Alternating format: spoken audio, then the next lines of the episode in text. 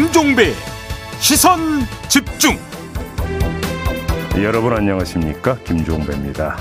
더불어민주당 이재명 후보와 새로운 물결의 김동연 후보가 어제 정치 교체를 위한 공동선언에 합의했습니다.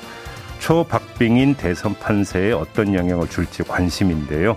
2부에서 민당 선대위 총괄 선대본부장을 맡고 있는 우상호 의원에게 자체 진단 그 내용 들어보겠습니다.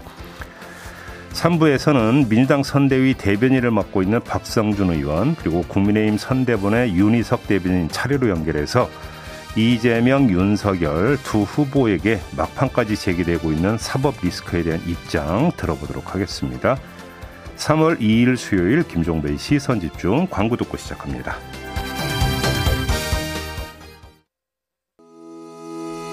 시선 집중은 촌철님들의 다양한 목소리를 기다립니다. 짧은 건 50원, 긴 건 100원인 문자 메시지 샵 8001번, 스마트 라디오 미니와 유튜브 라이브로도 시선 집중과 함께 하실 수 있습니다.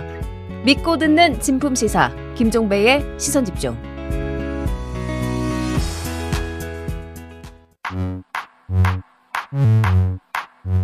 뉴욕에 뉴욕 타임즈가 있다면 시선 집중에는 JB타임즈가 있다. 촌철살인 뉴스 총정리 JB타임즈. 네, 더마과 함께 시선 집중의 문을 열겠습니다. 어서 오세요. 네, 안녕하세요. 더마과입니다. 3월 2일 새 학기가 시작되는 날 아침이잖아요. 그렇네요. 로투스님이 네. 음. 개학의 좋은 점, 시선 집중을 실시간으로 들을 수 있다라고 보내주셨는데, 어, 혹시 뭐 자제분들을 학교에 태워주시나? 그러니까요. 학부모실까요? 학생이실까요? 아니면 선생님? 아, 학생일 수도 있겠다. 그렇죠. 선생님은요? 선생님은 또 그 전에 뭔가 출근을 하셨겠죠. 음. 계약 준비를 하셔야 되니까. 그렇죠. 아무튼 네. 신분은 밝혀지지 않으셨지만 음. 여튼 계약을 통해서 시선 집중을 실시간으로 들으실 수 있다니 매일 아침 함께 해주시면 좋을 것 같고요. 아무튼 근데 오미크론이 지금 뭐 난리가 아닌데 이제 계약이 되는 거잖아요. 네. 음. 학교에서 또 얼마나 준비가 됐는지 사실은 이것도 좀 그 관심사고 걱정거리이기도 한데 2부에서 이 문제도 좀 한번 좀 짚어보도록 할게요. 네, 그러죠. 네. 박세훈님은 제이비의 시원한 시사 전망 오늘도 기대하겠습니다라고 해주셨는데 네. 이숙경님 그리고 토끼님 등등 많은 분들은 음. 제이비를 만나서 좋은데 목소리가 아직은 좀 안 좋은 것 같다. 음. 건강 관리 잘하셔야 합니다. 특히나 이숙경님은 종배님은 우리 모두의 대변인입니다. 파이팅 해주셨습니다. 아유, 고맙습니다. 네, 힘이 나시죠? 네, 목소리는 좀 더 있으니까 시간이 좀 걸려야 될 것 같고요. 음. JB타임 가시죠? 네, 어제 박영선 민주당 선대위 디지털 혁신 대전환위원장이 이번 대선은 서울이 중요하고 그런데 서울 표심이 달라지고 있고 움직이기 시작했다. 지난해 4월 7일 서울시장 재보궐 선거 때보다 많이 따뜻해졌다라고 얘기를 했습니다. 그랬죠. 거기 또 JB가 콕콕 아픈 질문을 좀 하셨죠. 뭘 아픈 질문을 해요. 체감을 하시냐고. 네. 여튼 이 인터뷰와 비슷한 얘기를 어제 민주당 우상호 선대위 총괄본부장도 기자간담회에서 했더라고요. 음. 선거 막판 서울이 승부처로 떠오르고 있기 때문에 음. 이재명 후보 그리고 민주당 측은 남은 기간 서울에서 집중 유세를 계획을 하고 있다. 네. 그러면서 자체 진단으로는 서울에서 약 4에서 5% 정도 뒤지고 있다라고 판세를 분석을 했는데요. 네. JB 또 선거 전문가 아니겠습니까? 이번 승부 최대 승부처는 서울이 맞고 승부는 부동산 민심이 가른다. 뭐 이렇게 보십니까? 최대 승부처가 서울인 건 뭐 이건 객관적으로 확인이 되는 게 네, 어제 이재명, 윤석열 두 후보가 어디서 유세했습니까? 서울에서 했죠. 서울에서 했죠. 총동원 유세를 했죠. 그렇죠. 이제 오늘 이제 그 마지막 법정 TV 토론이 있고 네. 이후 일정이 거의 그러니까 두 후보 모두 서울에 집중이 된다라는 보도도 있었습니다. 그렇죠. 두 후보의 행보를 보면 뭐 금방 나오는 거 아니겠습니까? 최대 승부처, 승부처가 서울이라고 하는 것은 확실한 사실인 것 같고요. 음, 그 다음에 이제 우상호 총괄 선대본부장은 아직 4, 5% 정도 뒤지고 있다. 네, 라고 이제 자체 진단 결과를 내놓았는데 그 근거는 잠시 후 2부에서 그 마침 우상호 본가 총괄과 인터뷰가 예정이 돼 있으니까 한번 좀 질문을 드려보도록 하겠고 음, 그냥 이게 그 사실이라고 치고 작년 서울시장 보궐선거 때 오세훈 대 박영선 두 후보의 지지율과 득표율 격차가 17% 포인트였어요. 그때.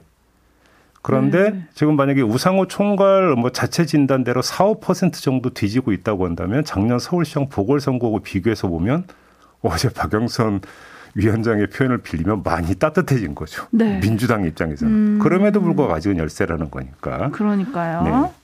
말씀하신 대로 국민의힘도 지금 서울에서 초집중 유세를 펼치고 있는데 음. 이런 상황에서 민주당이 어떤 전략을 구사할지 잠시 후 예. 2부에서 오상훈 본부장 직접 만나보도록 하겠고요. 예. 로투스님은 교사랍니다. 교사시라고 아, 합니다. 아, 선생님이시군요. 네. 야, 되게 계약 준비하면 엄청 바쁘셨을 텐데. 네. 그 바쁜 와중에 함께해 주셔서 감사하고요. 예. 뉴스와 분석이 함께하는 JB타임즈 다음 오늘 주목할 뉴스들 챙겨드리겠습니다. 음. 첫 번째 뉴스 오디오로 먼저 만나보시죠. 정치 교체 또 통합 정부에 대해서 어, 의견을 같이 했다는 말씀을 드립니다.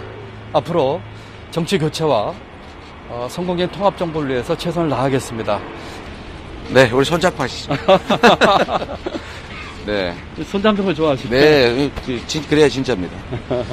네, 우리 김동연 후보께서 꿈꾸는 기득권을 깨고 어, 기회의 나라로 만든다 라는 그런 점에 대해서 저도 전적으로 공감합니다. 실력도 있으시고 경륜도 많으시고 어, 정말 이 나라를 위해서 큰 역할을 해주실 분 어, 이렇게 함께하게 돼서 정말로 고맙다는 말씀 드립니다. 어, 새로운 정치를 위한 정치 교체를 위한 예, 정치 개혁에 우리가 뜻을 함께 하고 어, 국민과 나라를 위해서 함께 걱정하는 모든 정치 세력들이 모여서 어, 통합의 정부 또 국민 내각을 만든다라는 점도 우리가 함께 합의했습니다. 네, 어제 두 후보가 이렇게 합의를 했죠. 네. 구체적인 내용을 잠깐 전해드리면 새 정부 출범 1년 안에 개헌안을 만든다. 음. 개헌안에 분권형 대통령제와 책임 총리제를 담는다. 정치개혁 법안을 대통령 취임 전 국회에 제출한다. 그리고 국가주택정책위원회와 국가교육위원회를 설치한다. 뭐 이런 내용이라고 합니다. 네. 이제 이렇게 되면 이제 김동연 후보가 후보직을 사퇴하고 단일화를 하느냐 이게 관심사인데 추가로 논의하겠다. 기다려달라. 김동연 후보는 일단 어제는 이렇게 이야기를 했습니다. 네. 그리고 오늘 일정을 보니까 오늘 음. 오전 10시에 김동연 후보가 기자회견을 하더라고요. 음. 여기서 아마 입장을 밝히지 않을까라고 예상이 되는데요. 예. 두 후보의 합의, 파괴력이 얼마나 있을까요? 솔직하게 말씀드려서 김동연 후보가 후보직을 사퇴한다 하더라도 그렇게 그러니까 지지율에 바로 어떤 상승 이재명 후보의 지지율에 바로 상승이 되지는 않을 것 같습니다. 음. 왜 그러냐면 김동연 후보 지지율이 그리 높지를 않았기 때문에 네. 이재명 후보 입장에서 새로 유입될 그러니까 그 표가 그렇게 많다고 볼 수가 없을 것 같습니다. 네. 거기에다가 사퇴를 하더라도 투표용지 인쇄기는 이미 돌아가지 않았습니까? 음. 이 현실적인 문제도 있습니다. 따라서 이재명 후보 입장에서 그러니까 실질적인 표수의 증가보다는 상징적 측면을 오히려 더 중시하고 있는 게 아니냐. 상징적 측면이요? 일단 이렇게 봐야 될 것 같은데요. 이제 내일 그 내일부터 실시되는 여론조사는 공표를 하지 못하게 되어 있죠. 그렇죠. 여론조사 공표 금지 기간에 이제 들어가게 됩니다. 네. 그 기간 동안 어떻게 선거 분위기를 자신에게 유리한 쪽으로 조성을 해서 지지층의 적극 투표 참여를 유도를 할 거냐. 음. 이게 이제 선거운동의 주된 포인트가 되는 거거든요. 네. 여기에다가 부동층의 추가 흡수를 어떻게 이끌어낼 것인가. 이건 뭐 더 중요한 문제가 될 것이고요. 여기서 통합정부 구성 합의가 갖는 이벤트 효과가 있다. 아마도 민주당은 이렇게 보는 것 같습니다. 음. 거기에다가 김동연 후보가 갖고 있는 캐릭터도 중요한데 이재명 후보는 지금 경제 대통령을 자임하고 있지 않습니까? 예. 이런 상황에서 여기에 경제부총리를 지낸 사람이 손을 맞잡으면 이재명 후보의 캐릭터 구축에 도움이 되지 않겠습니까? 그러면서 상징적 측면에서 시너지 효과가 날 것이다. 민주당은 아마 이걸 기대를 하고 있는 것 같아요. 음. 거기에다가 어제 합의 내용을 보면은 어, 부동산위원회, 그다음에 국가교육위원회, 국가주택정책위원회와 국가교육위원회를 설치하는 내용이 들어가 있지 않습니까? 네. 이 두 문제가 사실은 유권자가 가장 민감해하는 것이거든요. 거기에다가 김동연 후보는 흑수저에다가 야간 상고 출신이잖아요. 그러니까 김동연 후보의 이런 이력과도 맞아떨어지는 가장 민감한 정책적 문제까지 건드리고 있기 때문에 음. 아, 경제 대통령을 자임하는 이재명 후보가 만약에 대통령이 당선이 된다면 이쪽으로 국정 드라이브를 걸 것이고 거기서 김동연 후보의 어, 정책 내공도 한몫하게 될 것이다. 유권자들한테 계속 이 점을 어필을 하면서 그래서 대세는 이재명이다. 이런 식으로 분위기를 조성하려고 하는 게 민주당의 전략이다. 이렇게 해석을 해야 될 것 같습니다. 음, 민주당의 전력은 그럴 것이다라는 음. 전당, 전망이신데요. 밥하기 싫은 여자님은 이미 인쇄 끝났는데 영향 있을까요? 라고 좀 부정적인 의견 보내주셨고 음. 반면에 송보영님은 고품격 단일화라고 좀 긍정적인 평가를 해주셨는데 네. 이순애님은 중도층 공약 아닐까요? 라고 해주셨고 그렇죠. 정, 네, 정석훈님은 근데 전통적으로 빅텐트는 야권이 치는데 이번에는 이재명의 빅텐트 안으로 모이는 상징성이 있는 것 같은데 이번 선거는 확실히 독특하다. 그렇죠. 이런 진단을 또 해주셨는데 중도층 어필과 관련해서 한 말씀만 드리면 이른바 밴드웨건 효과라는 얘기를 참 많이 하잖아요. 선거 네. 때만 되면은 네네. 특히 이제 그 이것이 이제 중도층에서 이제 그 성향상 많이 나타나는 현상이거든요.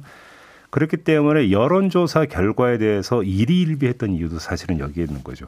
특히나 역대 비호감 선거다 뭐 이런 이야기가 많이 나오고 있는 상태에서 네. 좋아서 투표하는 게 아닌 그 어떤 이런 심리가 중도층에서 더 많이 작동이 되고 있다면 음. 결국은 대세 분위기를 누가 그러니까 선취해서 먼저 끌고 가느냐가 중독층 표심을 이끄는 데 있어서 가장 중요한 요인이 될 거라는 거죠. 네. 그래서 특히나 여론조사 공표 금지 기간으로 들어가면 제가 볼 때는 분위기를 누가 먼저 잡느냐가 되게 중요한 문제가 될 거예요. 음. 왜냐하면 이제는 숫자가 아니잖아요. 그렇죠. 여론조사 그러니까 결과 숫자를 갖고 어필할 수가 없기 때문에 네. 결국은 분위기 갖고 어필을 해야 되는데 그 점에서 어제 이 이벤트가 의미가 있을 거다. 민주당은 아마도 이렇게 지금 기대를 하고 있을 거라는 거죠. 네, 그래서 이제 국민의힘 쪽에서 나오는 얘기는 정권 교체를 더욱더 이제 강조를 하는 것 같더라고요. 네. 윤석열 후보도 어제 유세현장에서 정권 교체가 정치 교체다. 음. 집에 갈 준비해야 할 사람들이 무슨 국민 통합이냐? 음. 정권 교체를 해야지 그나마 진짜 정치 교체가 시작이 된다. 음. 이런 얘기를 많이 하고 있거든요. 근데 지금 더마카가 그 전해주신 그대로 정권 교체 대 국민 통합이라는 구도가 지금 짜이고 있다면 네. 민주당 입장에서 나쁜 게 아니죠. 음. 왜 비교를 해보면 돼요. 정권 교체 대 정권 연장이라는 구도와 정권 교체 대 국민 통합이라는 구도를 한번 비교를 해보세요. 어떤 게 무게가 더 나갈까요? 음. 근데 지금 윤석열 후보가 말하는 건 정권 교체 대 정치 교체 아니에요? 정권 교체를 해야 되는 사람들이 음. 그러니까 정권 교체를 해야지 정치 교체가 된다라는 거잖아요. 그러니까 이제 통합이 그, 같은 의미는 아닌 것 같은데 이재명 후보가 말하는 통합이랑. 아니요, 그러니까 이제 구도라고 하는 것은 이쪽에서는 이 구, 그러니까 이게 이제 주된 명분이 돼서 그러니까 선거가 그러니까 치러져야 된다고 주장한 거고 다른 쪽에서는 요걸 이제 주장을 하고 있다는 그렇죠. 이야기인데 그러니까 정권 교체 대 정치 교체제는 둘 다 윤석열 후보의 주장이고 네네. 정권 교체 대 국민 통합이라는 것은 양쪽이 지금 맞물리는 어떤 그 주장이니까 그게 구도가 될 수가 있는 건데 음. 국민들 뇌리에 정권 연장이 아니라 국민 통합이라고 하는 것이 더 바뀌면서 정권 교체하고 대립각을 세우는 그림이 그려지면 네. 그게 어떤 영향을 미치겠느냐 이 점을 얘기를 하는 거죠. 알겠습니다. 그 구도 오늘 아마 오늘 저녁 8시부터 중앙선거 네. 방송 토론위원회가 주관하는 마지막 TV 토론이 열리잖아요. 네. 여기서 또 각 후보들이 어떤 얘기를 하느냐에 따라서 표심이 음. 좀 움직이지 않을까 싶은데요. 시선 집중을 만날 수 있는 유튜브 채널 MBC 라디오 시사를 통해서도 생중계가 됩니다. 네. 저녁 8시 TV를 못 보시면 유튜브 채널 MBC 라디오 시사로 접속해서 함께 하시면 되겠습니다. 네. JB타임즈 다음 주목할 뉴스는 어떤 건가요? 윤석열 후보 트위터 계정에 귤 사진이 올라왔었습니다. 네. 매직펜 같죠? 보니까 매직펜 같은 음. 것으로 환한 얼굴을 그려놓은 사진인데 여기에 우리는 우크라이나와 함께합니다라는 글도 함께 올라갔습니다. 네. 이 게시물이 국내 커뮤니티에 돌고 이어서 외신 기자들도 공유하면서 어리둥절하다 이런 식의 비판적 어떤 평가가 많이 나온 거죠. 음. 이런 반응이 속출하니까 해당 게시물은 삭제가 됐고요. 국민의힘 선대본에서는 우크라이나의 오렌지 혁명을 떠올리면서 실무자가 응원하고자 올린 것이다.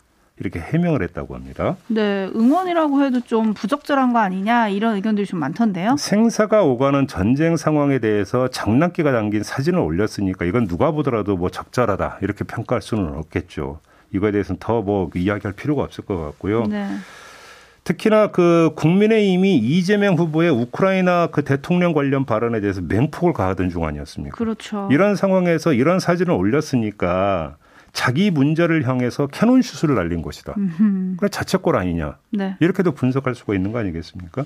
그리고 또 하나 이 선대본 해명을 보니까 실무자가 응원하고자 올린 것이다. 이렇게만 지금 해명을 했잖아요. 네. 그래서 이 실무자를 어떻게 조치했다는 말 혹시 찾으셨어요? 저는 못 찾았는데. 어. 왜 제가 이 말씀을 드리냐면 비교를 한번 해보기 위해서인데 얼마 전에 있었던 가장 최근에 있었던 일 하나만 한번 비교를 해봅시다. 사법개혁 공약이 나올 때 이때 관련 자료에 여성 경찰 비하 표현인 오또케를 썼던 교수가 있었습니다. 그렇죠. 기억하시죠? 네. 이때 이 교수는 자기가 한 표현이 아니라 언론 기사에 나온 것을 그냥 긁어다가 같이 붙인 것 뿐이다. 이렇게 했는데도 선대부는 어떻게 했습니까? 해촉했습니다. 이 음, 교수를. 그렇죠. 자 그러면 이 건하고 이번 건을 한번 비교를 해보죠. 무엇이 더 중요할까요? 음. 자 실무자의 행위 내용이 그냥 복붙, 복사다가 갖다 붙인 것하고 자기가 매직펜으로 그려가지고 찍어서 올린 거하고 두 번째 파장의 범위가 국내로 한정된 것하고 세계적으로 확장된 것하고 음. 세 번째 사안의 리스크 규모가 단식 부기급인 경우고 복식 부기급 왜 그러냐면 그냥 그 자기 실수가 아니라 상대 실수를 최소한 중화시킬 수 있는 여지까지 줬기 때문에 복식 부기급이다 이 말씀을 드리는 거고요. 네. 이렇게 놓고 보면 누가 봐도 무엇이 중요한지는 분명한데 왜 이 실무자를 뭐 잘났다든지 해촉했다든지 얘기가 음. 없을까? 도대체 이 실무자가 누굴까? 음. 그게 궁금해서 드리는 말씀입니다. 네, 7710님이 외신 기자들도 공유하며 비판했던데 참 점점점 보내주셨는데 음. 호주 ABC 방송국의 스테판 기자 같은 경우에는 본인의 트위터에 올리기를 음. 나도 눈치가 없는 트위터 게시물을 꽤 봤지만 한국의 보수당 대선 후보가 올린 건 정말로 당혹스럽다 이렇게 비판을 하기도 했거든요. 예. 그리고 또 구이 하나하나님은 그 실무자 예전에 도 SNS에서 문제 일으켰던 혹시 그분? 뭐 개사가 말씀하시는 건가요? 네, 6628님도 개사가가 또 생각나네요 해주셨는데 어쨌든 이 논란이 앞서 있었던 그 몇 가지의 논란을 또 떠올리게 하는 음. 그런 상황이 좀 되고 있습니다. 네. 한편 여당도 이제 국제적 망신이다 비판을 하긴 했는데 일부에서는 여당도 좀 질타하는 목소리가 있긴 합니다. 음. 어제 유관순 관련한 시 올린 의원도 네, 그렇고요. 네, 네. 그리고 또 지금 앞서 제이비가 잠깐 언급, 언급하셨지만 이재명 후보의 그 우크라이나 사태 발언이 또 음. 해외에서도 또 논란이 됐다 이런 지금 촌철님의 댓글도 있긴 하거든요. 예. 자, 국정을 그 총괄하겠다라고 하는 자리가 대통령이잖아요. 네. 그다음에 대통령에 도전하고 있는 분들은 그래서 그 누구보다도 시야가 넓어야 되는 거죠. 하나만 봐서는 안 되는 거잖아요. 그렇죠. 전반을 다 아우를 수 있는 시야를 갖고 있어야 그게 리더십으로 연결이 되는 거잖아요. 그런데 왜 이런 실수가 나오느냐? 하나만 보기 때문이거든요. 음, 하- 그 하나가 뭡니까? 상대만 보는 부분이 있는 거죠. 아, 이러다 보니까 좌우를 고려해 가면서 여기서 이 이야기를 해도 되는지 안 되는지 하더라도 톤 조절을 어떻게 할 것인지 이 판단이 뒤따라야 되는데 그게 되지 못하면 설화를 빚게 된다는 겁니다. 음. 그렇게 봐야 되는 거 아니겠어요? 그렇죠. 어떤 언론을 보니까 지금 이제 D-7일이잖아요. 네. 하루하루가 살얼음판이다. 이런 얘기를 또 실었던데 네. 후보들의 말과 글 좀 모두 신중해야 되는 때가 아닌가 음. 싶은 생각이 들고요. 뉴스와 분석이 함께하는 제이비타임즈 다음 주목할 뉴스는 어떤 건가요? 어제가 3일절이었잖아요. 그렇죠. 래서 골랐는데요. 서울 지하철 2호선 삼성역에 그저께 그러니까 2월 28일부터 한 연예인 생일을 축하하는 광고판이 내걸렸다고 합니다. 한일 프로젝트 걸그룹 아이즈원의 멤버인 미야와키 사쿠라 이 사람이 그 주인공인데요. 네. 생일이 3월 19일이라고 그래요. 어, 미리 축하하는 걸 예. 본 거군요. 그래서 중국 팬들이 그 사비로 광고판을 게시를 했다는 겁니다. 생일 축하 광고판. 요즘 그 지하철 보면 이런 뭔가 그 연예인 광고 있죠. 축하하는 광고판 많이 있더라고요. 네. 문제는 만화 형식으로 구성된 이 광고판에 우길기를 연상케 하는 그림이 들어가 있다는 바로 아. 이 점이었습니다. 사쿠라 씨의 사진 얼굴 뒤로 선이 뻗어나가는 모양이 영락없는 우길기 모양이더라고요. 네. 제가 보더라도 이를 본 시민들이 서울교통공사에 항의를 했고요. 어, 이 광고판은 3일절인 어제 오후 1시경에 결국 내려졌습니다. 음, 다른 날도 아니고 3일절에 누가 봐도 우길기를 연상케 하는 그림이 등장을 했으니까 시민들 입장에서는 납득하기 어려웠겠죠. 네. 그래서 뭐 잇따라 항의를 했던 건데요. 서울교통공사는 광고주에게 그림을 수정해 달라고 요청을 했다고 밝혔고요. 이 문제의 부분만 수정을 하면 3월 말까지 다시 내걸 거다. 이렇게 이야기를 했다고 하는데 왜 이걸 미리 걸러내지를 못했을까? 제 말이요. 네. 광고 걸리기 전에 체크하면 되는 거 아닙니까? 이게 뭐뭐천 건씩 이런 식으로 들어오기 때문에 아무래도 이제 물량이 많다 보니까 미처 못 걸렀다. 이게 서울교통공사 쪽의 해명인 것 같은데요. 비겁한 변명이신 것 같은데. 근데 나치의 상징은 사실 세계적으로 잘 안 쓰잖아요. 근데 네. 우길기 문양은 계속 우리나라가 문제 제기를 함에도 불구하고 세계 곳곳 또 여러 의류나 물품에서 좀 보게 되는데 그렇죠. 뉴스를 좀 찾아보니까요. 민간 외교단체 반크에 따르면 음. 지난해 11월 장난감 회사 마텔사가 우길기 모양이 들어갈 레슬링 모양 장난감을 또 판매하려고 했었다고 합니다. 그래서 항의를 해서 막은 적도 있다고 하는데 네. 아직도 좀 우길기에 대해서 갈 길이 먼 것 같습니다. 그렇죠. 이게 그 전범기라고 하는 것들을 세계적으로 좀 더 홍보가 돼야 될 필요가 있을 것 같습니다. 네. 자, 이렇게 마무리하죠. 더마과 수고하셨습니다. 고맙습니다.